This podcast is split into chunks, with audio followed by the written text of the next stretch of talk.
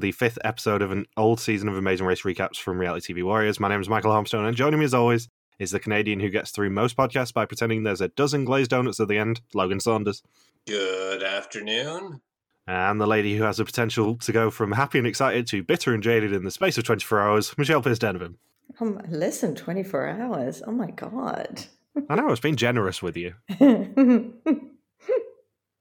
And this is a particularly interesting episode.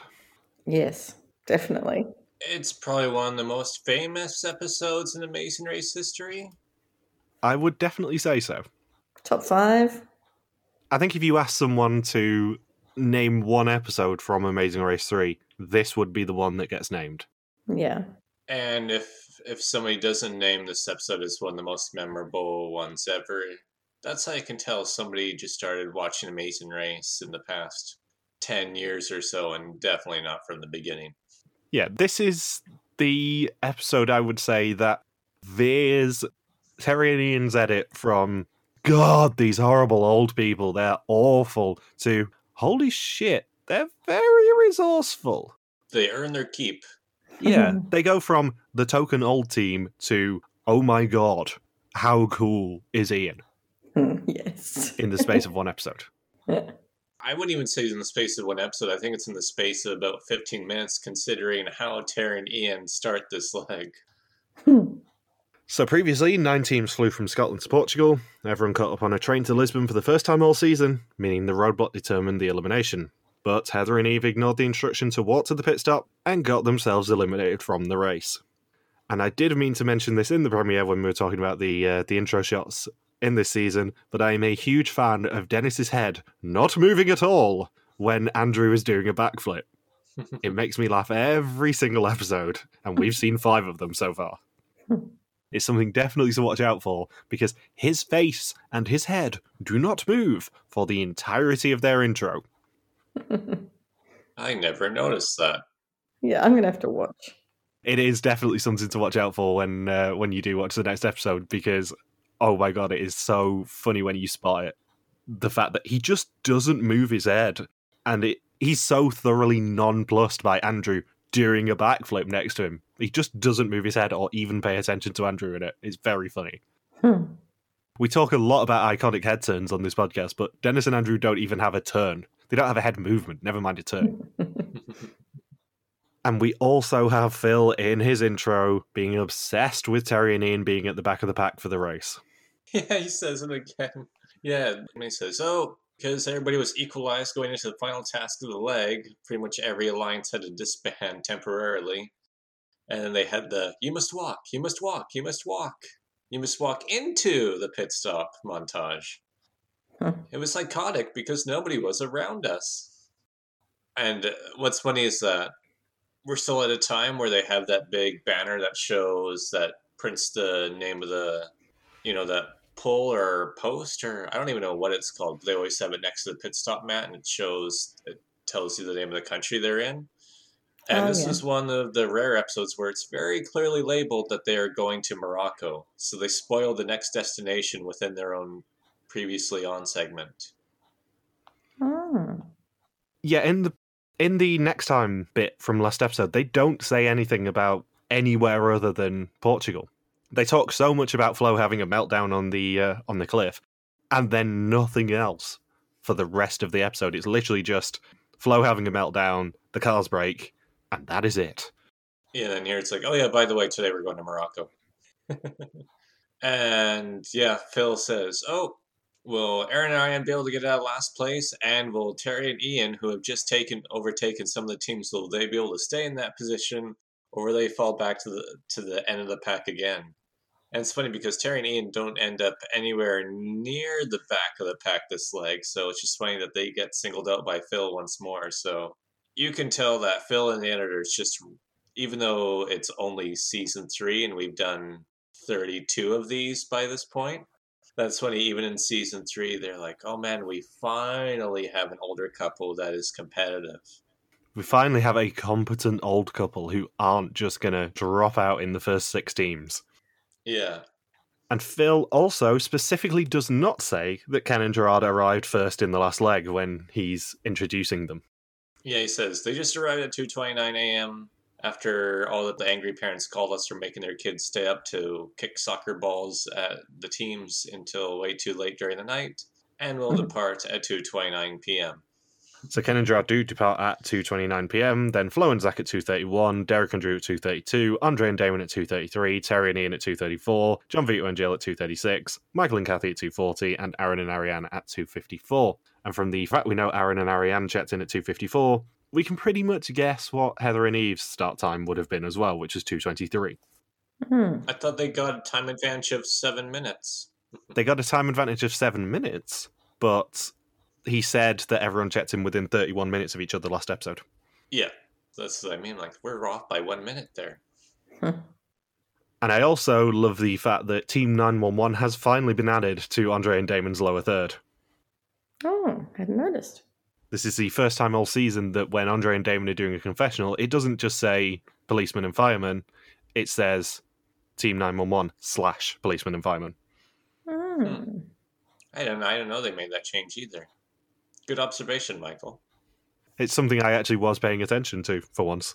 I wonder if for Ken Chart along the bottom, it'll be replaced with Donut Enthusiast along the bottom. Yeah. I would do that if I was editing a season like this. I would just constantly change people's lower thirds in a Debbie Warner style. Yeah. I was thinking Debbie. So teams must now find the westernmost point of continental Europe, which we are told is Cabo de Roca. They are told nothing else, including that the westernmost point of continental Europe is in Portugal and only 22 miles away from the start point. And they have $500 for this leg of the race. And the fast forward clue, which is not claimed, foolishly by some teams, is seen in Ken's hand when they leave the pit stop. Yeah, I saw. I think I saw it in Derek and Drew's hand, possibly. But yeah, it's very visible here, where they could have just gone for it instantly. And this is the only fast forward this season where I don't think anyone has ever confirmed what it is.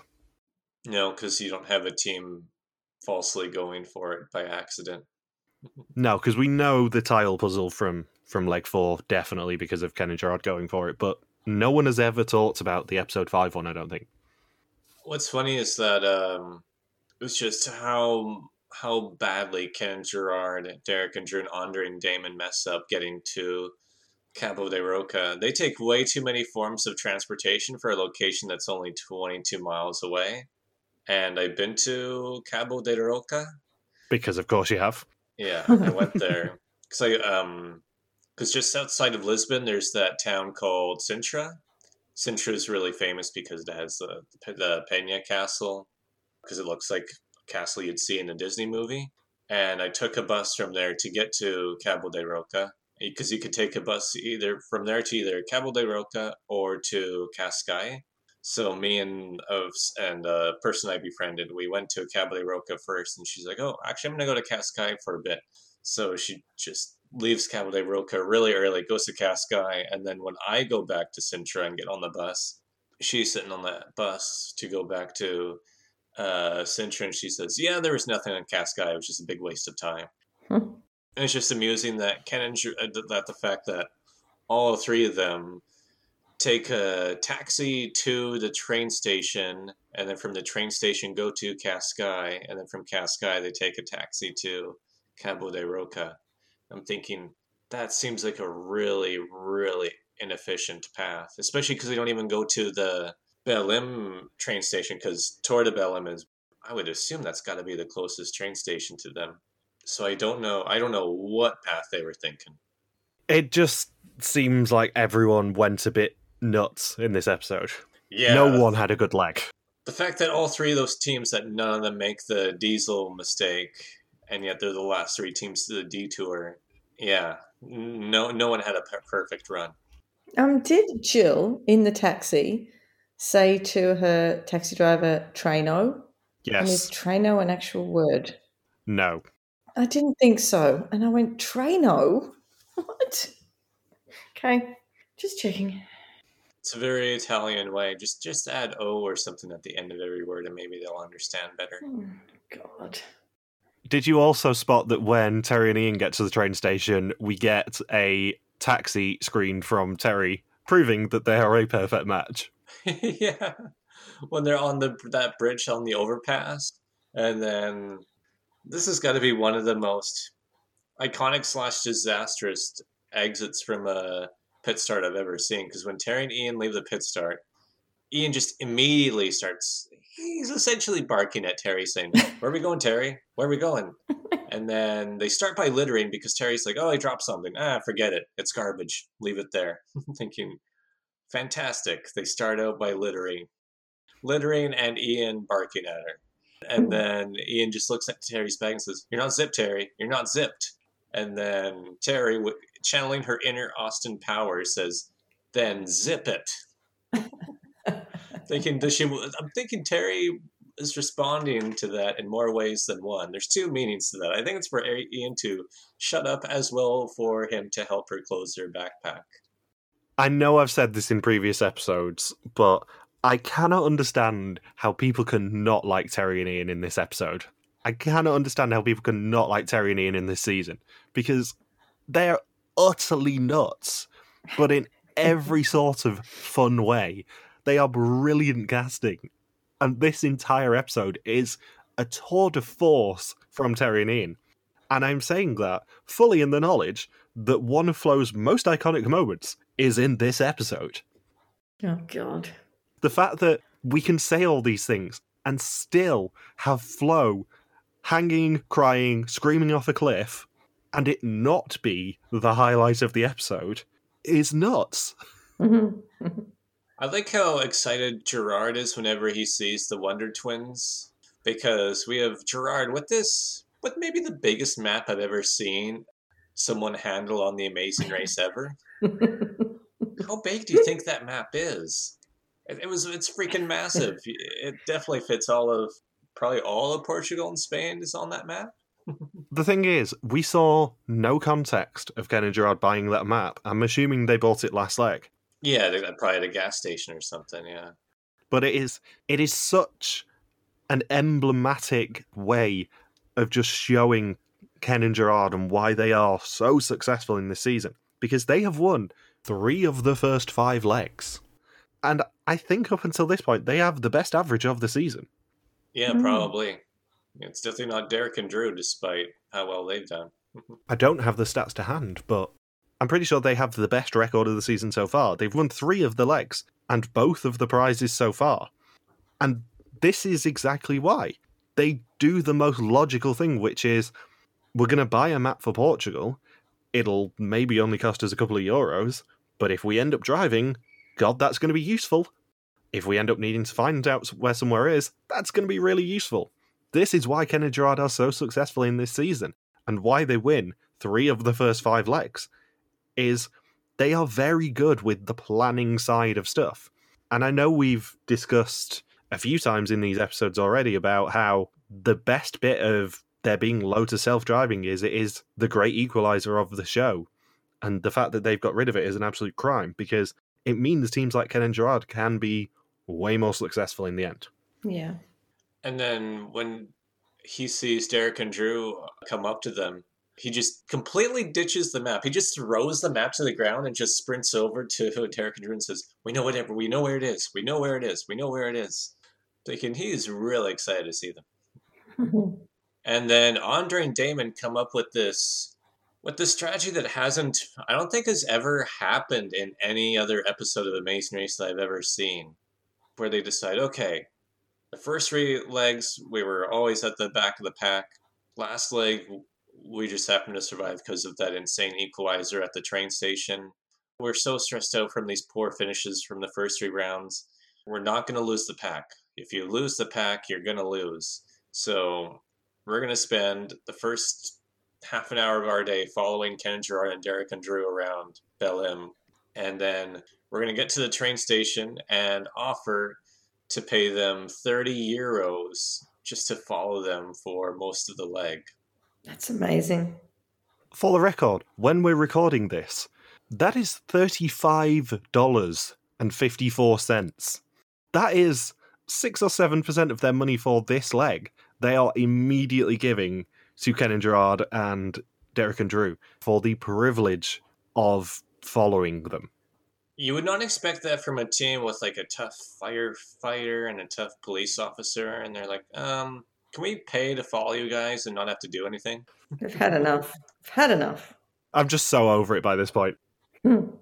And then I like how Ken and Gerard and Derek and Drew have to huddle and be like, okay, so what, what are we going to do, guys? And I don't know if it was Derek or Drew, but one of them says, well, they're going to try and follow us anyway, and it's going to be, and we're going to wait, we're going to put in way too much effort trying to lose them. So let's just take their money, let them follow us, and we'll all work together.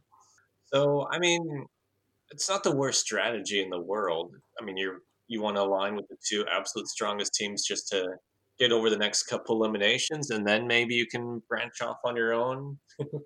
it's, it's unusual. It's certainly an unorthodox strategy. It's not gonna. It's gonna be odd when you win this. If you were to win the season, they're like, well, you didn't even do two or three of the legs on your own. You just kept mm-hmm. paying teams to let you follow them the whole time. So I think the reason why a maneuver like that would be tougher to do now is because there aren't as many. There are well, there are very rarely self drive legs nowadays. But in a season where I think there are only three, I think there are only three episodes that don't have any self driving out of 13. This is this is not such a bad idea for a strategy, especially in a season where there's only where three only three out of 13 episodes are non eliminations. And this goes back to something that I was saying in episode one.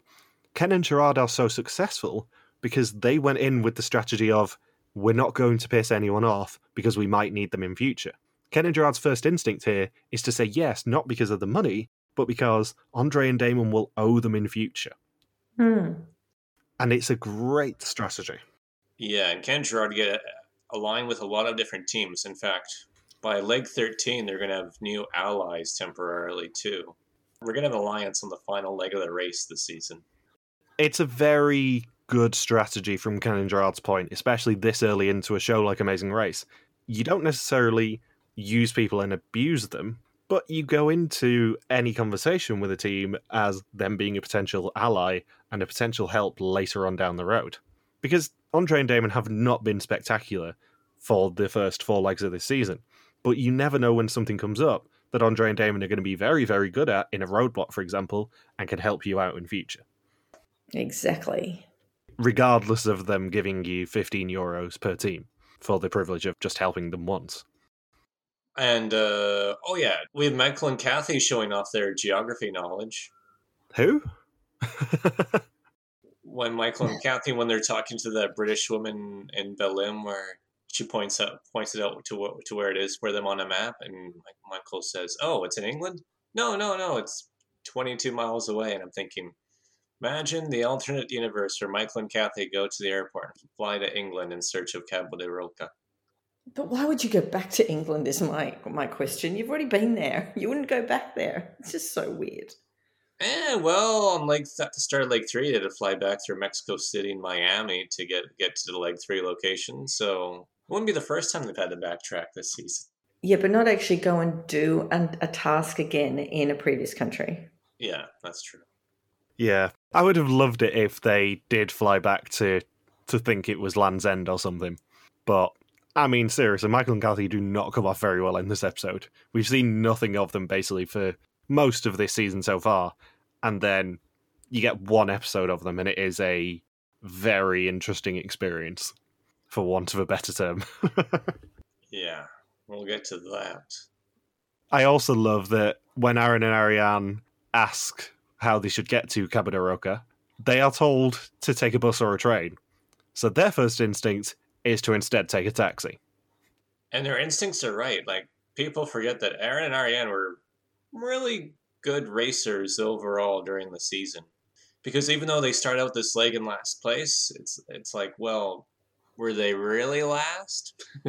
it's not a definitive last place finish compared to who started out in last in the previous episodes because what's the spread? 25 minutes from first to eighth for this leg, leaving yeah. the pit start?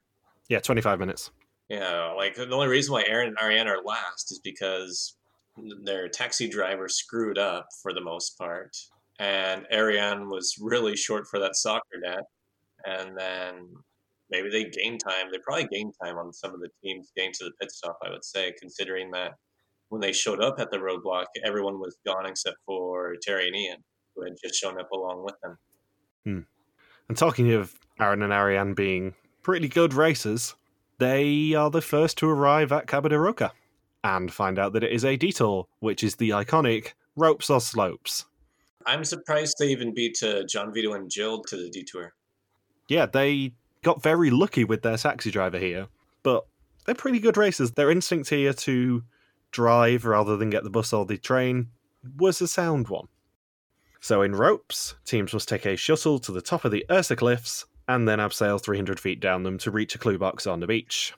In slopes, teams have to take long trails down the same hills to reach the same clue box. And I also love that when John Vito and Jill appear at this uh, clue box, Jill takes a tumble right after John Vito warns her not to break an ankle. No. All right, don't sprain your ankle, Jill. I'm okay. I'm okay. I'm okay. oh, it's just this is such a good episode.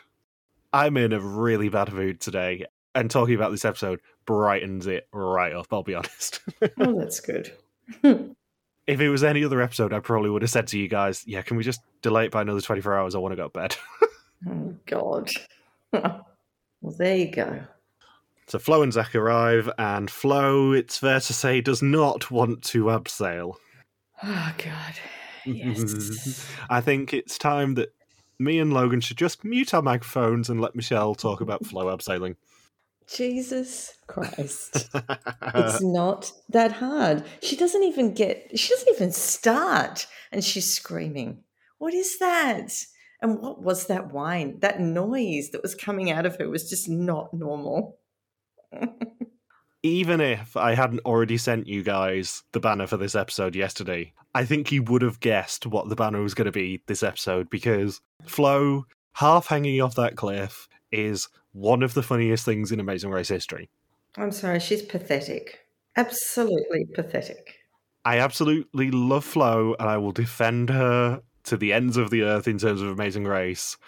But her hanging off a cliff is just manna from heaven for someone like me who has to talk about this.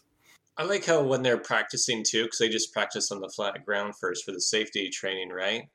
And she says, "Oh, that's what we're doing. I don't want to do that." And then Zach is talking to the one other safety instructor off to the side, and he says, "He's she's gonna lose it, right? Like this is this is a legitimate clip. She'll be hanging off the side." And, and then the guy says, "Yeah, it's it's a cliff. Like that's what's gonna happen." they just both just start laughing about it, and then the whole music changes. Flo is on the side, and Michael is there trying to coach her, and he says, "Flo, you're okay.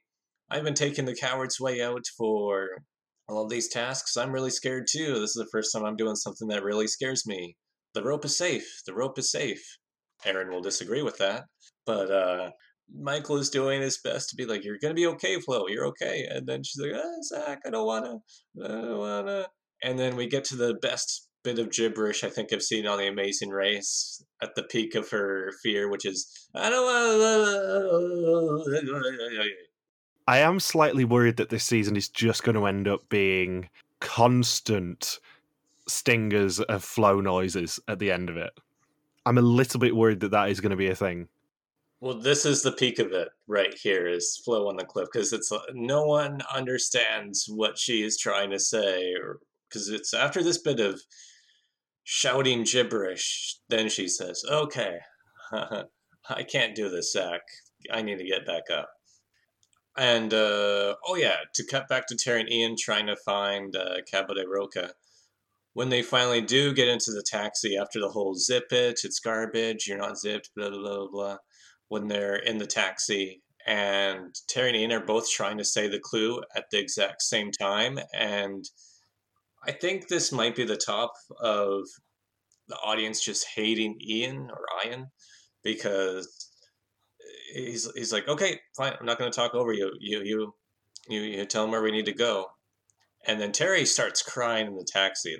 She's she's not doing well here. And then Ian looks at the camera and says, "I'm the pilot. She's the navigator. When I say we fly, we need to fly." And I'm thinking, ooh, that quote. I remember that quote specifically pissed off people back in 2002. That quote would piss off people ten times more, I think, in 2021. Well, definitely and then when Flo and Zach do switch detours, they they actually they do walk by Terry and says, "Okay, good luck." And then as soon as he, they're out of earshot, he says, "Well, we'll make up tons of time now." Because that's not going to be a fun climb. And as someone who has been there, it's walking down any of those trails around Cabo de Roca, those trails are very, very steep. I don't know if I'd really call them trails all that much, but I would not want to do that hike down to the to the shoreline. How did they get back from there? Did they all have to walk back up the trails? Hmm, good question. I guess they would have to. I don't know how else. It's not like they can climb back up. Yeah, I was thinking that because it feels like everyone probably had to walk up the trails unless there was another trail that they could go up to get to the cars that they needed or something. Safer up than down. If only we had more time to show that in this episode, because there's a lot of things they have to cut out, and I'm sure hiking back up through the slopes of Cabo de Roca was probably one of the things that had to be on the cutting room floor. Yeah. You mean to tell me there was stuff cut from this episode to make more time for people putting the wrong fuel in their cars? For another massive self drive journey. Um, can I just say that Ian coming down the slope was amazing. I'm sorry, he looked like something out of an action movie. He did. He's obviously done that before. Yeah. Well, he worked as an undercover cop too. Oh, okay. I mean, every undercover cop does have to abseil down a cliff occasionally. Yeah, in the 80s, in the Everglades. In a white suit. Yeah, you know what? too. But yeah, he but he definitely blew through that faster than anybody. In contrast to first place Aaron, who was telling Vito, Vito. So actually, we do get an answer to Michelle's question from last time. yeah. Do people call him John or do people call him Vito? And Aaron right away when him and John Vito are doing the are doing the rappel, he says, "Oh, I'm scared shitless, Vito." So there's your answer. He gets called Vito. And Aaron's rope gets caught and he starts freaking out. John Vito and Jill pass him. And then I think Michael and Kathy end up doing it after that. Terry and Ian, of course, blow through it. It's after after Ian does the does the task very, very quickly, Terry then has to go down where she's scared, and then Ian just keeps yelling out instructions to her. Down, right, down, right, left, down, right, left, down, up. A, B, B, A. Stop it, Ian. I think I probably know the answer to this from Michelle, but have you guys ever done abseiling? uh, no, I haven't actually. I wish I had. Nope. Really? I have. I was terrible at it because I'm not exactly the smallest or most coordinated person in the world. And I did keep just banging into the wall. And it hurt. And I've only ever done it once. I wouldn't have a problem doing it. I'm not. I wouldn't be scared or anything. I'd be like, yeah, let's try this. Oh my god, did you hurt yourself? Um, I, I did hurt myself a bit, yeah. Ow. I whacked into the wall. It hurt. I know this is turning into a season full of coach. I have moments, but yeah.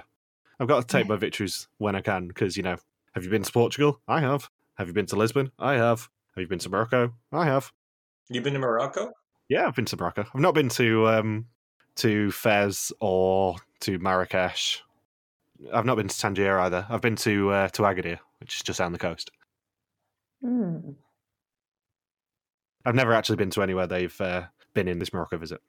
And John Vito and Jill read that they have to drive 250 miles to Algeciras and also take a ferry to get over to Morocco, Tangier, Morocco, which will then be revisited 27 seasons later for season 30. It's very interesting this drive because the timings are wonky at best. Do you think that they deliberately timed this so everyone would have to wait at the port? In theory. I don't know because I could see where the first morning ferry from Algeciras to Tangier would be at 7 a.m. That seems like a reasonable time for the first ferry to embark. Yeah. Yeah, but it's a plausible length of drive that, in theory, people could have got there for about maybe six, seven in the evening. And I'd be very surprised if there wasn't a ferry that evening. Depends what day of the week it is. I think that route is particularly frequent. There's one an hour during the day, and that's from that ferry port alone. I think they probably intended on the first people just about missing that first ferry and then having to sleep in the cars at the uh, at the port. What they got was not necessarily that. Uh, well, I'm looking at it now. It says it's 664 kilometers, and it's uh, and by car it would take six hours and 17 minutes is the fastest route. That seems long. Yeah. I'm looking at three. They have three different routes listed, and that's one of them if you drive by car. I don't think it's the most direct route because you got to go through. I'm because you got to go through specific towns. It's not like it's a straight line to Algeciras. Yeah, 681 kilometers. You're not wrong. It's the one of the longest self-drive legs ever. 225 miles must have been as the crow flies then, Yeah, because 681 kilometers is not 220, not 250 miles. That'd be like 500. yeah nowhere near 250 miles. Because 250 miles is about 400 kilometers. So yeah, that's that's nonsense, Philip. Yeah. Philip. So let's see. They'd be done the detour at what? Probably when they actually Fourish. maybe five because you got to climb all the way back up from the bottom. Because if you think the three all male teams arrived at Cascais at four, so that's roughly about when when Aaron and Ariane leave first. It's about four o'clock. So at best, they would be arriving at the port non-stop at about eleven o'clock in the evening. That's if they make no mistakes and no stops. yeah, if they know where to go the second they step into the car. And I, I think it takes a bit of time to figure out how to get out of Roca or out of Cascais. So in summary, they 100% intended on people sleeping in those cars. To answer my question, because it is not a 250 mile drive. And I did have to laugh when Aaron said that he knew they'd be going to Morocco. Yeah, he's like, I knew it. I knew it. It's like of all the places you thought you would be going, Morocco probably wouldn't be the top one, I'd guess. I don't know what I'd guess. Unless it's what they already had the visa for was for Morocco before Yeah. the race started. And they're like, well, it's the only African country we have a visa for. Yeah, because this is the era of them getting like 25, 30 visas. Hmm. I don't think you'd necessarily be able to guess that you're going to be going to Morocco straight away. Even if you're in Portugal and you think you're going to be doing a self drive. Yeah, I don't know. I guess they're they're just he figured something out that we weren't privy to. Oh, one of my favorite things when Flo and Zach are walking is is just uh, Zach saying, "We tried it. Relax. You did a great effort." when he's talking about her trying There was to no to great repel. effort. There was nothing. He's he's too diplomatic. God. I think it is really sweet that even though Flo does freak out when she sees the cliff, Is this a joke? even though she does freak out when, you know, she's hanging off said cliff, everyone around her is super reassuring and it is very nice to see. And it's something I'd completely forgotten about until I rewatched this episode. Because Michael's very reassuring, Zach is really reassuring, and Ian even offers a handshake as they leave. Yeah, actually, there's complete contrast in back-to-back scenes because you have everyone reassuring Flo, where Flo is struggling initially on the cliff, saying, "Is this a joke? This is a fucking joke." And then Michael says, "I'll be right by by your side, Flo. You'll be fine. You'll be fine, girl." And then Flo's like, "What do you mean? I'm supposed to look at the rope? That's supposed to help? Yeah, you'll be fine, girl. Just look at the rope and rappel down." And then you cut to Terry and Ian doing the safety training. Then Terry, who's who was as scared as Flo was, heading into the task, she says, "Well." What if that undoes Ian? And Ian just says, "Well, you, you fall, You die. you Yeah, die, You die. you die in Cabo de Roca." You will do a 300 foot drop, and I will be going home a widower. What Yeah. else do you think is going to happen? Hoorah! One funny thing I did forget to mention is that when John Vito and Jill are doing it, and John Vito is at the bottom cheering Jill on, he just tells her to look at her feet. Don't look down, just look at your feet. And unless you're built weirdly, your feet are going to be below you. And therefore, you're going to have to look down to look at your feet. Unless your feet are above you, in which case you've got bigger issues when you're rappelling down a cliff. That'd be funny. And then uh, we, of course, Ken doing the detour where, or when he's repelling, and he's going slow at first, and he's against uh, Damon. Then Gerard shouts out, "Just pretend there's a dozen glazed donuts at the bottom." And then Ken just sprints down the side of the cliff No, that was great. and beats Damon, who uh, definitely does this professionally. Who says, "Yeah, I, I do repelling for the fire department." This is my jam, guys. Yeah, and then he gets then Ian kicks his ass at the rappel, and and Ken kicks his ass too. and what's the and another funny thing is that when Michael and Kathy finish the detour, Michael says, "Today, today wasn't bad. I have seen worse days on the race." And I'm thinking, your day ain't over, my friend. we talked so much last episode about beautiful foreshadowing on the walk to your next pit stop bit. There is beautiful foreshadowing on everything to do with Dieselgate. Beginning with Michael saying, I've had worse days on the race. And you just know that that's going to change. And then the very next scene is Aaron driving and telling Ariane that they're going to have to stop for fuel, and this baby needs a nice batch of unleaded. And that's where the nightmare begins for so many teams. That, that's actually such a good line because never do you say in a car, Oh, I need to give it some unleaded. You just say, Oh, I need to stop for petrol or gas if you're in America. And you just say that. You don't say the actual fuel. It's just it's such a gold line for the editors. The other element of this is the fact that in the UK, at least, it is spectacularly difficult to put the wrong fuel in your car because the fuel pumps are shaped differently. Yeah, the nozzles are different, aren't they? An unleaded fuel pump will not go in a diesel slot in a UK car unless you really push it, unless you hmm. really put hmm. some effort in. It is very, very, very difficult to put an unleaded nozzle in a diesel fuel cap and vice versa because they are shaped differently. And I would probably put money on it being exactly the same in Portugal and in Spain or wherever they filled up. They didn't look like they had problems putting putting the nozzle in though.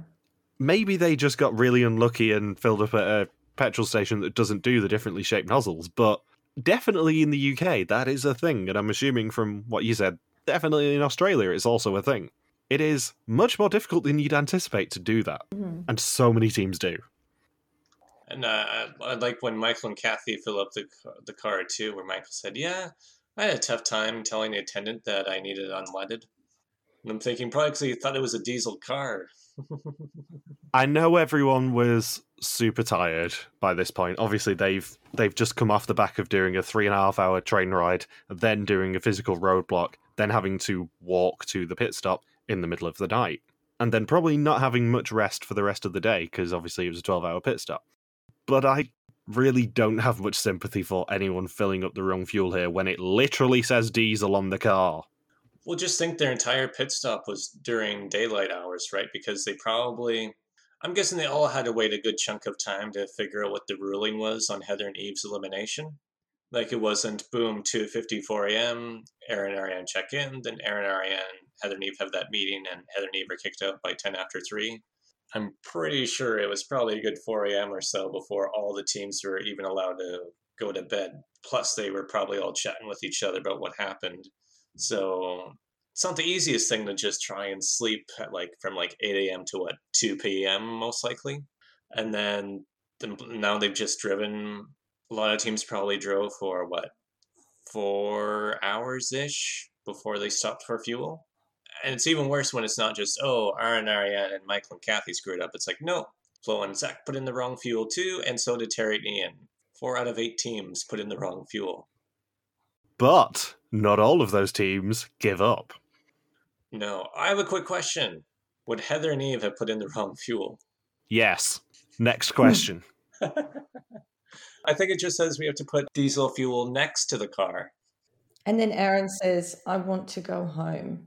Isn't that a little drastic? And he's crying.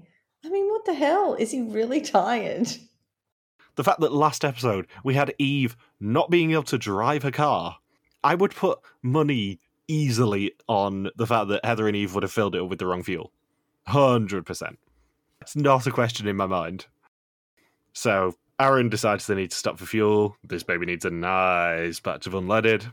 Andre and Damon and John Vito and Jill also both stop for fuel. And John Vito, Michael, and Aaron all use unleaded when it's a diesel car, and Ian is shown making the same mistake, despite Terry trying subtly to convince him maybe he should check before filling it. We're not diesel, are we? No. Oh, no.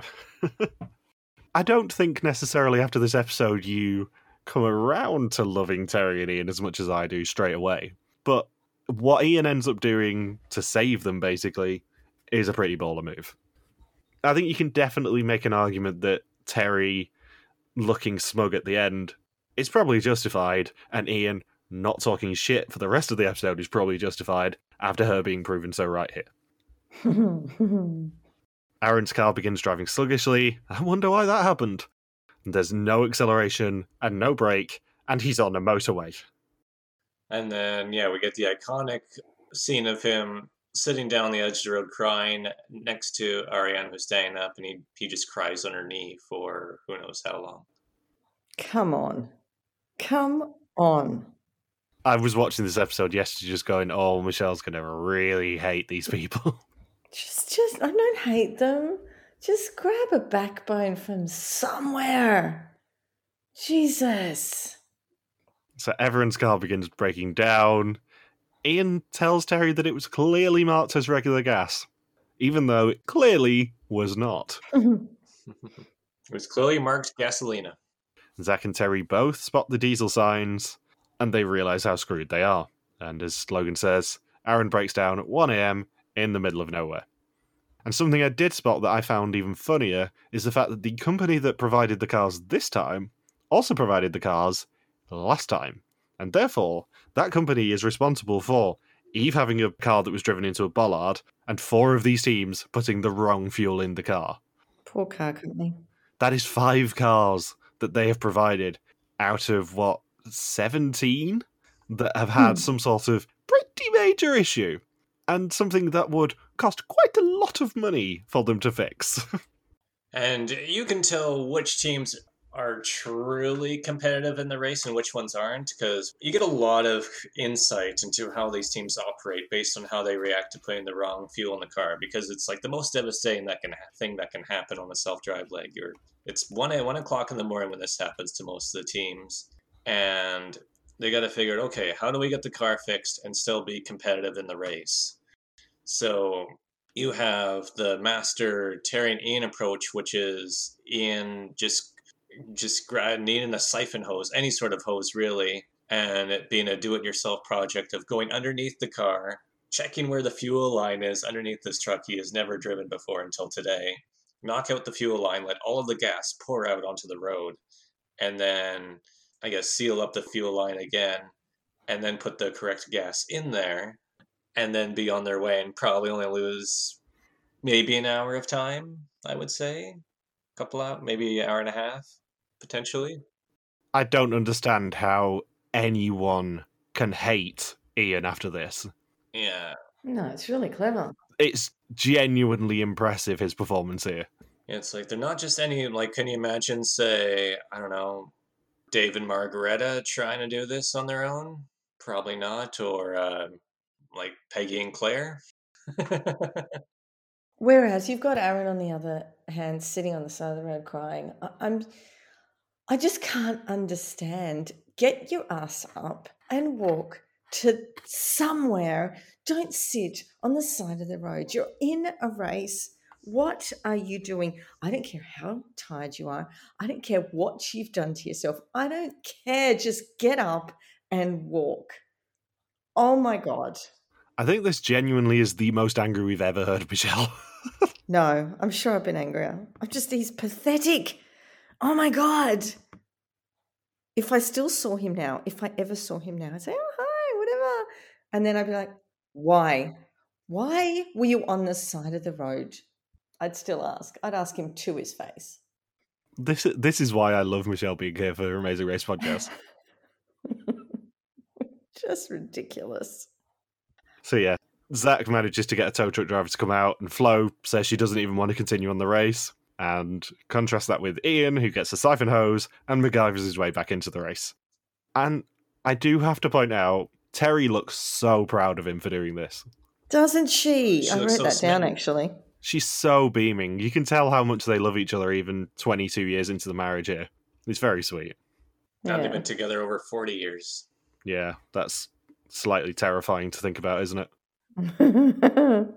and I like how Ian actually took responsibility for this because I think up to this point, fans were thinking like, "Oh, this guy's such a jerk. He's just playing everything on Terry." like with the making her do the the Highland Games roadblock and referring to himself as the pilot and she's the navigator. And then here it's like, yep, this is all my mistake. so that means I got to be the one to fix it and get us back in the race because it was all my fault. Like Ian definitely is the type to be completely responsible for himself if he's the one who's who screws it up. Especially when he realizes, oh, when Terry was asking if the car was needed diesel, she was referring to the car itself. And yeah, you get the different reaction. Like you have Flo and Zach, where Flo says, "Oh, we're in a twilight zone. I really don't want to do this. I really don't want to walk to a gas station. I don't know if it's safe, but I'm going to do it anyway." Like Flo is one of those people. Like I know some uh, some people in my life too who are really competitive at certain things, but have a tendency to want to quit like 20 times or so, where they'll just be the complainers. Like when you play, say, basketball at school, and then you have the one person saying, "Oh, this sucked. You know, I hate this game. I never want to play again." And they're one of the better basketball players on the team. It's kind of what, like what how Flo always behaves, where she says, "Oh, I don't want to do this. This sucks. I want to quit." But I guess I'll just do this anyway and be really competitive about it. It just really wears you down if she's your only teammate, as opposed to having, say, five or six people on your team. So you have those two teams that are competitive that you can tell why we're going to be talking about Flo and Zach and Terry and Ian as end gamers in this season.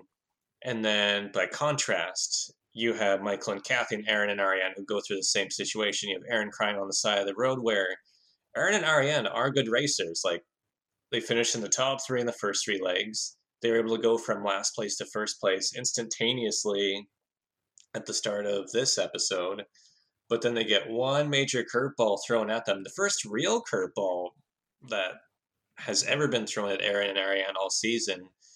And they just sit on the side of the road and do nothing. I don't know if they were just, I mean, it's not like everyone broke down in the same place, like for Terry and Flo and Zach. It seems like they broke down very close to some sort of gas station, especially with the, the fact that Flo and Zach were first to get their car fixed. How long do you think it would take for the cars to break down? How many Ks?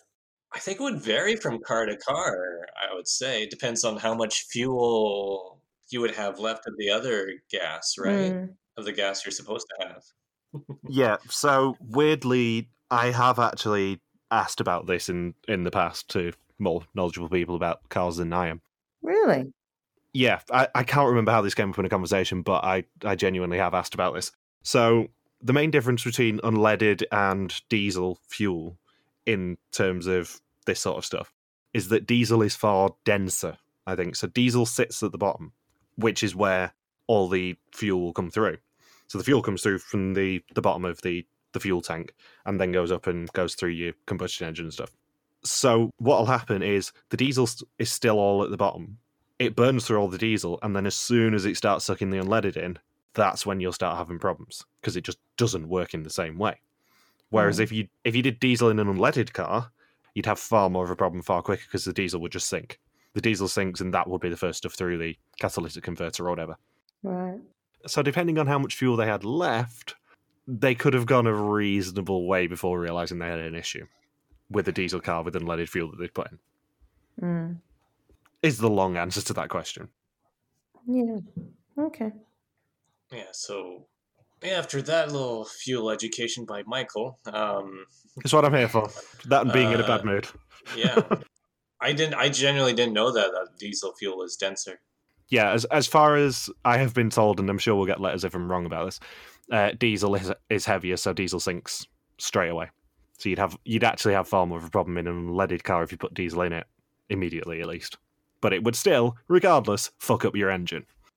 And uh, oh yeah, then of course we have Michael and Kathy's reaction, which is the most non-competitive reaction to this whole situation. Like you can see why uh, Flo and Zach and Terry Dean are ones who push through all these difficult situations. Aaron Ariane did not do well with their first curveball, as I said. But who knows? Uh, the thing with Aaron Ariane is they could have been really far away from a gas station to where it's like, well, the last service station we found was, you know, 10 or 15 or maybe if it's like 15 or 20 kilometers away, maybe it's like, okay, we just got to accept the fact that we can't move from here. That could be why Aaron's crying. Maybe if they were closer to a gas station, they would just be casually strolling just like Flo and Zach did. Because it seemed like Flo and Zach were really close to one, and then Terranine was able to get that siphon hose.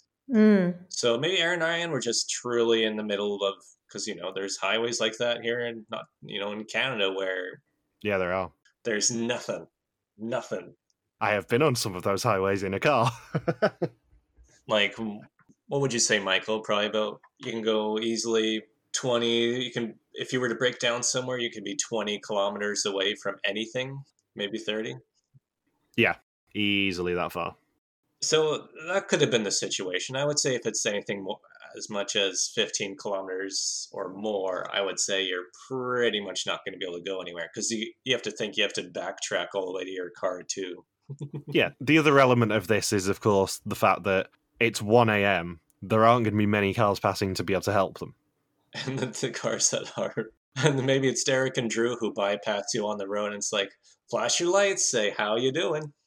And I know I came into this episode going, oh, Michael and Kathy go home here. I can't exactly remember how they do it. I know, obviously, they get affected by Dieselgate. I can't remember exactly how they do it. But they are so thoroughly nonplussed by the fact that they've done a massive boo boo. They're more focused on the fact that they've, you know, broken down near a pretty nice hotel. Let's just use most of our leg money, spend the night there, and deal with it in the morning. It'll be fine.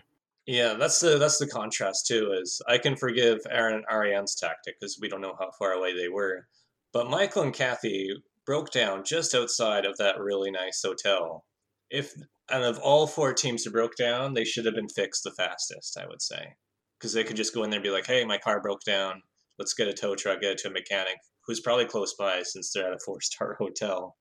And then boom, they should have been out on the road probably before anybody else. I would say except maybe Ian and maybe Flo and Zach were really close to a gas station too, to the mechanic anyway. But in this case, yeah, Michael and Kathy should have easily survived this leg, but it's like, nope, we broke down. We're at a nice hotel. Yeah, this is a good place to stop for the night. It's one o'clock in the morning. They check into a hotel, and then it gets even more ridiculous because it's not just they wait until morning, it's they get up in the morning and they have a hotel like continental breakfast. And I'm thinking, wow, they're really taking their time. I can't even talk about it. And on top of that, to add insult to injury, we don't even see them get the ferry the next day, which suggests to me that either they were really far away from the port when they broke down and therefore fucked up there somehow, or it took ages for them to get fixed because they did nothing about it until like 10 o'clock the next morning. It's dark in Morocco by the time they actually get there. And we still, to this day, 19 years later, have no idea whether Michael or Kathy did that roadblock. But I'd probably guess Michael. I don't know. I don't know how many vats are open at midnight in in Fez. That's the thing. They got there when it was super dark and it's summer, so sunset would have been probably about 10 o'clock in the evening there. Like the fact that they were so thoroughly nonchalant about the entire incident is infuriating and hilarious in equal measures. I would say they probably didn't even bother getting their car fixed until even Aaron and Ariane had gotten onto the ferry too. Yeah, because Aaron and Ariane were on the nine o'clock ferry, I think it was. Whereas Michael and Kathy probably weren't on the ferry till about six o'clock in the evening, I'd guess. Yeah, maybe a little bit earlier. I don't know. And who and then who knows what would have happened with those charter buses to get from Tangier to Fez? Did they just get to Tangier and then there was a production car and then production just told them how to get to the pit stop? Because I wouldn't be surprised if that's what ended up happening. Because it's not Yeah. like Phil can Phil can't meet them in Tangier, as we've said before. These places get so spread out for the pit stops in the earlier seasons that that wouldn't have been plausible there. But Tangier to Fez is four and a half hours, apparently. Yeah, so I'm gonna guess they didn't even bother making them get on a charter. I, I'm or on the one of those charter buses. My assumption is they just had Michael and Kathy drive that four and a half hours to the pit stop. Because they didn't bring their bags or nothing when they were on the mat either. But yeah, the fact that they checked into a hotel and they stayed there until their checkout time at like 10 or 11 a.m. in the morning. My God. I just love how thoroughly kind of nonplussed they were by the entire thing. We've heard that Kathy is so type A and saw nothing of her being so type A. And I feel like it probably leaned more on Michael being type C in this episode. I was so angry. I just had to move on. Let's move on on. let's move on before Michelle throws something in the uh, in the oubliette and injures the children. Oh my god! Guess what? I was watching a show. No, I was watching a show last week, and there was an oubliette in it, and I went, "Oh my god! Oh my god!" It was really disgusting and awful. But I was like, "Oh my god, that's what it looks like." You're the one who put your children in there. Yeah. So Ken and Gerard and Derek and Drew are the next to arrive at the port after Andre and Damon are the first to literally anything, and then John Vito and Jill pull up. The ferry that they get on is 7 a.m. They're the only four to actually board it. Then Flo and Zach and Terry and Ian arrive at the port for the 8 a.m. ferry, and both board in time, despite Flo being a little bit irritated that Terry and Ian actually made it. And being irritated with Zach that he didn't ask anybody on where to go to get onto the ferry. Where she's just cussing out Zach quietly saying, Zach, just ask people. If you ask, we would know. And then this is something I'd, I'd never noticed until this rewatch either was Zach saying, Flo, I just drove 12 fucking hours. Those were his exact words. Because I, cause I heard the I heard the censor, I'm like, oh man. That's like the most pissed I've heard Zach. He's like, I just drove 12 f- f- fucking hours. And then Flo responds saying, Hmm. because of your mistake. It's your fault. I'm Hmm. like, oh, why didn't they increase the audio on this conversation? Because it was, it's a really quiet conversation, and it's the first time where Zach's like, God, Flo, I just drove twelve hours. We had to get this car fixed, and with everything else I'm done, I'm just exhausted. Leave me alone.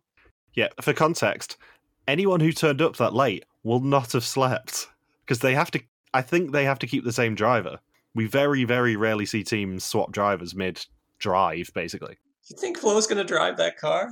Well, exactly, that's what I mean. So Zach had to drive 12 hours on no sleep. Flo was probably sleeping in the back. I certainly would be if I were in a position. So she is at least reasonably well rested compared to Zach. Whereas Zach is running on absolute fumes by this point. He's had no sleep since probably the bus ride in Aberdeen or the castle in Aberdeen. He's running on absolute fumes by this point. And we actually see him slightly snap at Flo it's very, very rare throughout the season that Zach loses his temper in any way, shape, or form, but he loses his temper here, and it's delightful. Hmm.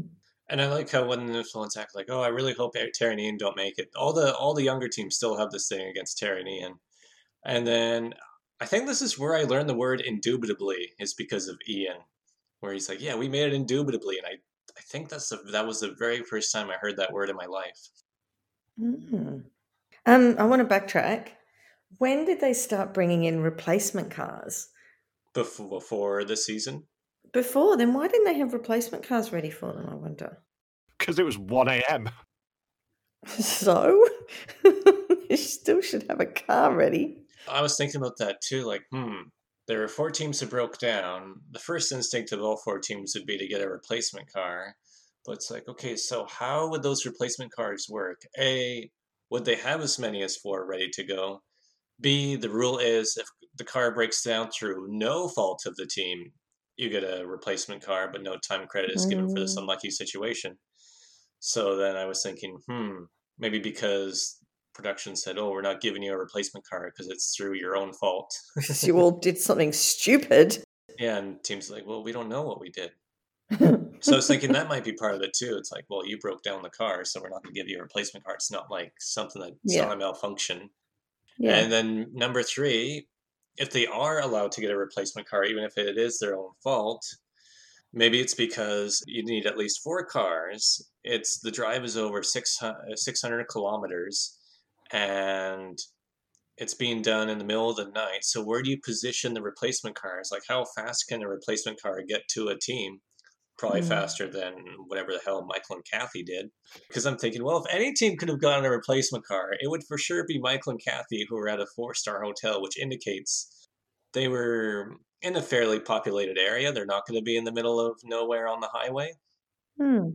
So there'd be a few reasons there, but I'm guessing the biggest one is the fact that it was their own fault that they didn't get a. Is why production said, Yeah. "No, you're not getting a replacement car. Yeah. Figure this out." So once teams arrive in Morocco, they have to then take a taxi to VS Flandria Travel Agency and sign up for charter buses to Fez, which will depart one hour apart, and each can only take three teams. So John Vito and Jill, who got their second to the ferry, end up getting left behind. Lol. Look at the draw. And at this point, I had lost track of where every team was because there were so many different transport options not options just just transport i had no idea where anyone was what the order was i'd just written it down and i'd just given up It made me laugh so hard in our group chat when you just went, "Oh, so many transport options! What the hell?" I know because i'd lost track and i've written it down. I have no idea where anybody is. I have no idea of the order. I'm just going to watch the show. Yeah, all you need to know is that seven of these teams are in Morocco, and one of them is getting a massage at a four-star hotel.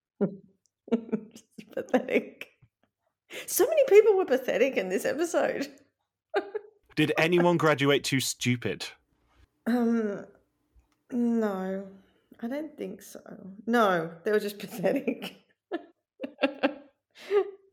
So once teams get to Fez, they get dropped off in the old city and find their next clue, which is the roadblock for this leg of the race. The roadblock is who has a keen sense of direction and a not so keen sense of smell. That's you, Zach. Hey Zach, you know how you've had like zero hours of sleep in the past three days? Why don't you go and wake yourself up by smelling some horrible dye? Because that's kind of the implication from Flo here. So in this roadblock, one team member must search through 25 vats of dye that are horrible smelling to find a clue that is hidden in three of them. And it is Gerard, Damon, Derek, John Vito, Ian, Zach, and Aaron doing this roadblock. And we also get this being Morocco, of course, that traditionally Spanish speaking country. We get a Rapido Rapido from Gerard in the market. Yeah. Gerard's really good with Spanish. You can tell why he tries to use Spanish as much as possible. Yeah. The problem is, he's not good with Arabic or French, both of which are actually spoken in Morocco. Yeah, I know. I think you'd get away with it with maybe in Tangier, and that's about it. Yeah, I was just about to say that. He'd probably get away with it on the coast, maybe in a port city like Tangier, where there's ferries coming from Spain. He's probably not going to get away with it as much in somewhere like Fez. Or the funky Spanish enclave in Morocco, too. So Gerard finds a clue quickly. He leaves first with Andre in second, and teams must now drive themselves, much to Zach's delight, I'm sure, to the Borj Nord, the pit stop for this leg of the race. The last team to check in will be eliminated. I'm surprised they were given cars to self drive for such a short distance again. It's just hilarious, though, isn't it? The fact that they're forcing these people to drive when a lot of them are going to be very tired and making mistakes. And when Aaron and Ariane are checking into the ferry too, it's funny where Aaron has the classic quote of, "We went from being happy and excited to bitter and jaded in the span of 24 hours." and then when they get to Tangier, where they see, because all the teams had to sign up, and Aaron and Ariane see that Michael and Kathy hadn't even signed up for the ferry, where they argue. Ariane says, I think Michael and Kathy are going to show up. And then Aaron says, I'll be positive and think they won't show up. And I'm sure they're also assuming that Michael and Kathy went for the fast forward, and that's why their name isn't on that list.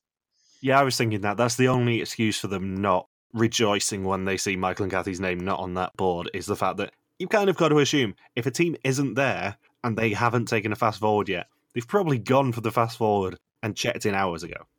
Yeah, so Hmm. that's that's what I would assume if I was Aaron and Ariane. Why you don't hear them excited until the second they hit the pit stop? It is a real shame that we don't know what the fast forward was, because I'm assuming it would have been in Portugal, and they still would have had to drive seven hours or whatever to get there.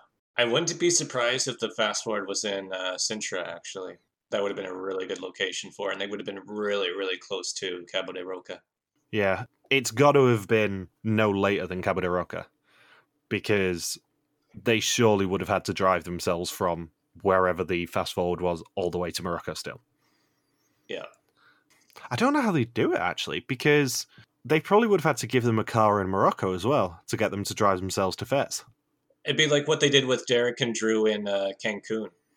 Yeah, because they didn't bring the cars on the ferry. The cars stayed in Algeciras. They walked onto the ferry and off the ferry. So they would have had to still provide a car in Morocco, more than likely to say, now drive yourselves to Fez and check in at the Borj Nord, the pit stop for this leg of the race. What if the car company said, um, sorry, you're not having any more of our cars? It is quite telling how the next time they go to Portugal, they do not self drive and they do not use these cars in particular. Hmm. Was season 23 the next Portugal visit?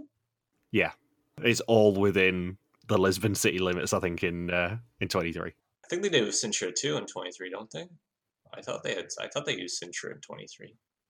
I know they're in the Belém area because I recognize a lot of those spots.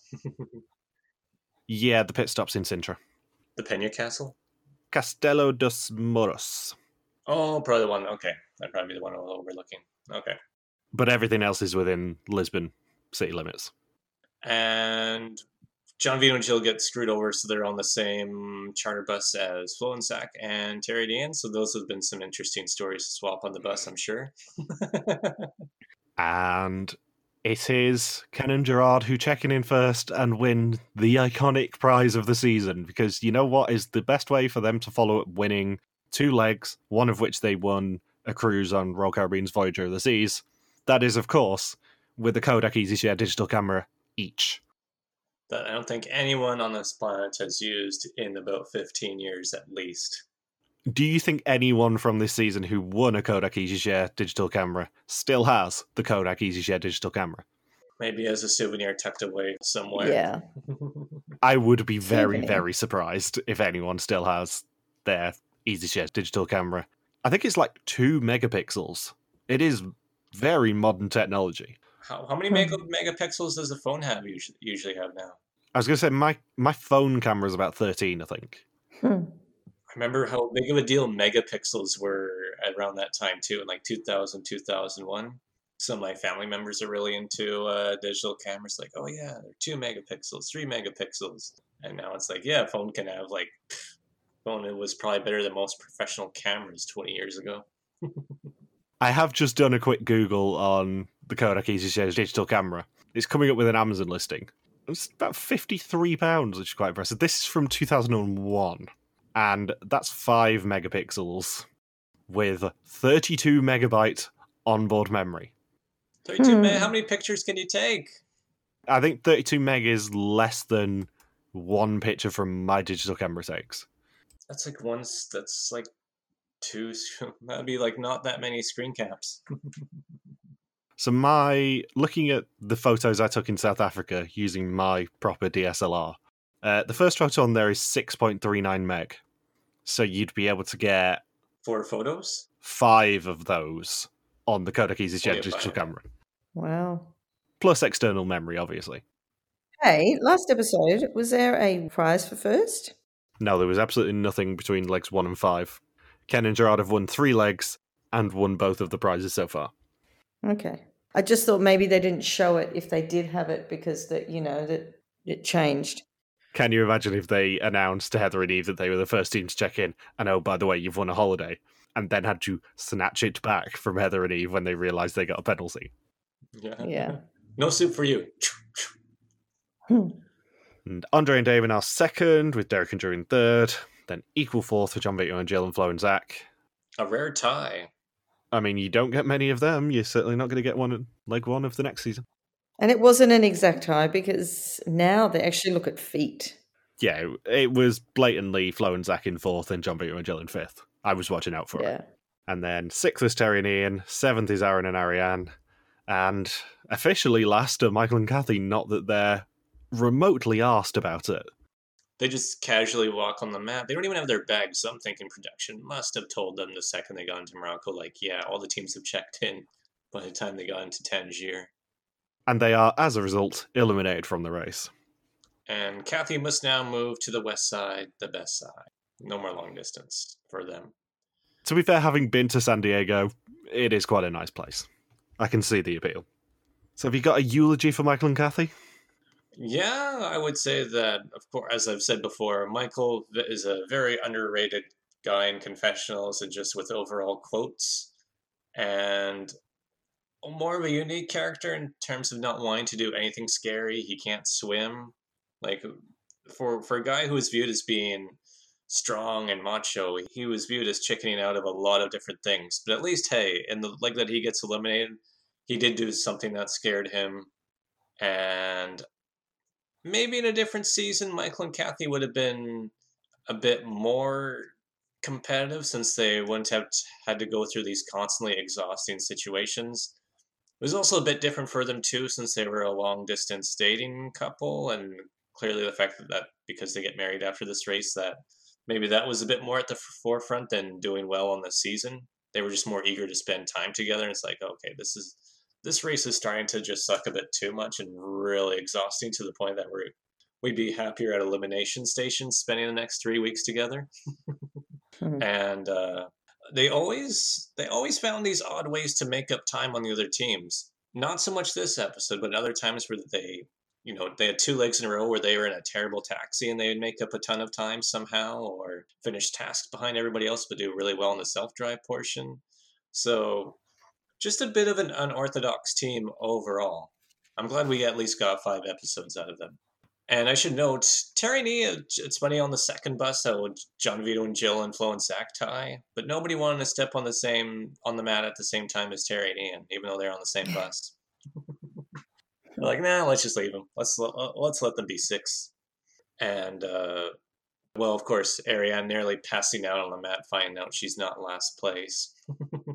and oh, that's the big thing for this episode, where like this whole thing in Fez with the roadblock and then checking into the pit stop. It happens so close to the end of the episode, and I would say both tasks this episode were very, very easy, unless you're Flo. But the detour and roadblock were both very quick tasks, like, oh, just rappel down to the side of the cliff, where everyone's going to be done. There's going to be very, very little variation in terms of time of completion for the task. And then the roadblock was also very, very quick because it wasn't that big of an area to search through the vats. It, was, it took more time for Damon to find the glove to dig through the vats. Yeah. I'm surprised Gerard didn't vomit in any of the vats since he was saying, "Oh, I think I'm going to be sick." So it just goes to show you that this was still the era where the actual transit between point A and point B was a lot more emphasized, and the tasks were just this more like a side attraction, I would say, where it's just a quick, oh, here's a task here, here's a task there. That's not really going to matter. What's going to matter is six and a half hours of driving to to the ferry and then driving from the roadblock to the pit stop. Those are going to be the two things that'll matter. The task at the VATS didn't take as long as it has in subsequent seasons. No, it's it's actually an unspecified uh, switchback when that reappears in uh, in Morocco in 25. Mm. They do actually do this challenge again, but they do not highlight it as a switchback, which is very interesting. So next time in Marrakesh, Flo and Ian fight, Aaron and Ariane get bogged down, and there is a scramble to avoid going home. Have you guys got anything else you want to say? Actually, I do. um, the blank pit stop mat. yes. When did it change? And how many different mats have we had? That was my question. Are you including international versions? No, just American. Because the international versions love to do the world map version, but center it on their own country. I know. No, just just US.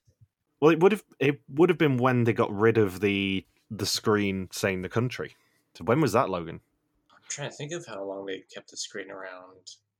I know they had a map version of the map by season eight because they amended it for season eight just to be the US or to be North America. Oh, did they? Yeah. Okay. Yeah. yeah. Maybe after the first All Star. What in terms of the screen? Yeah.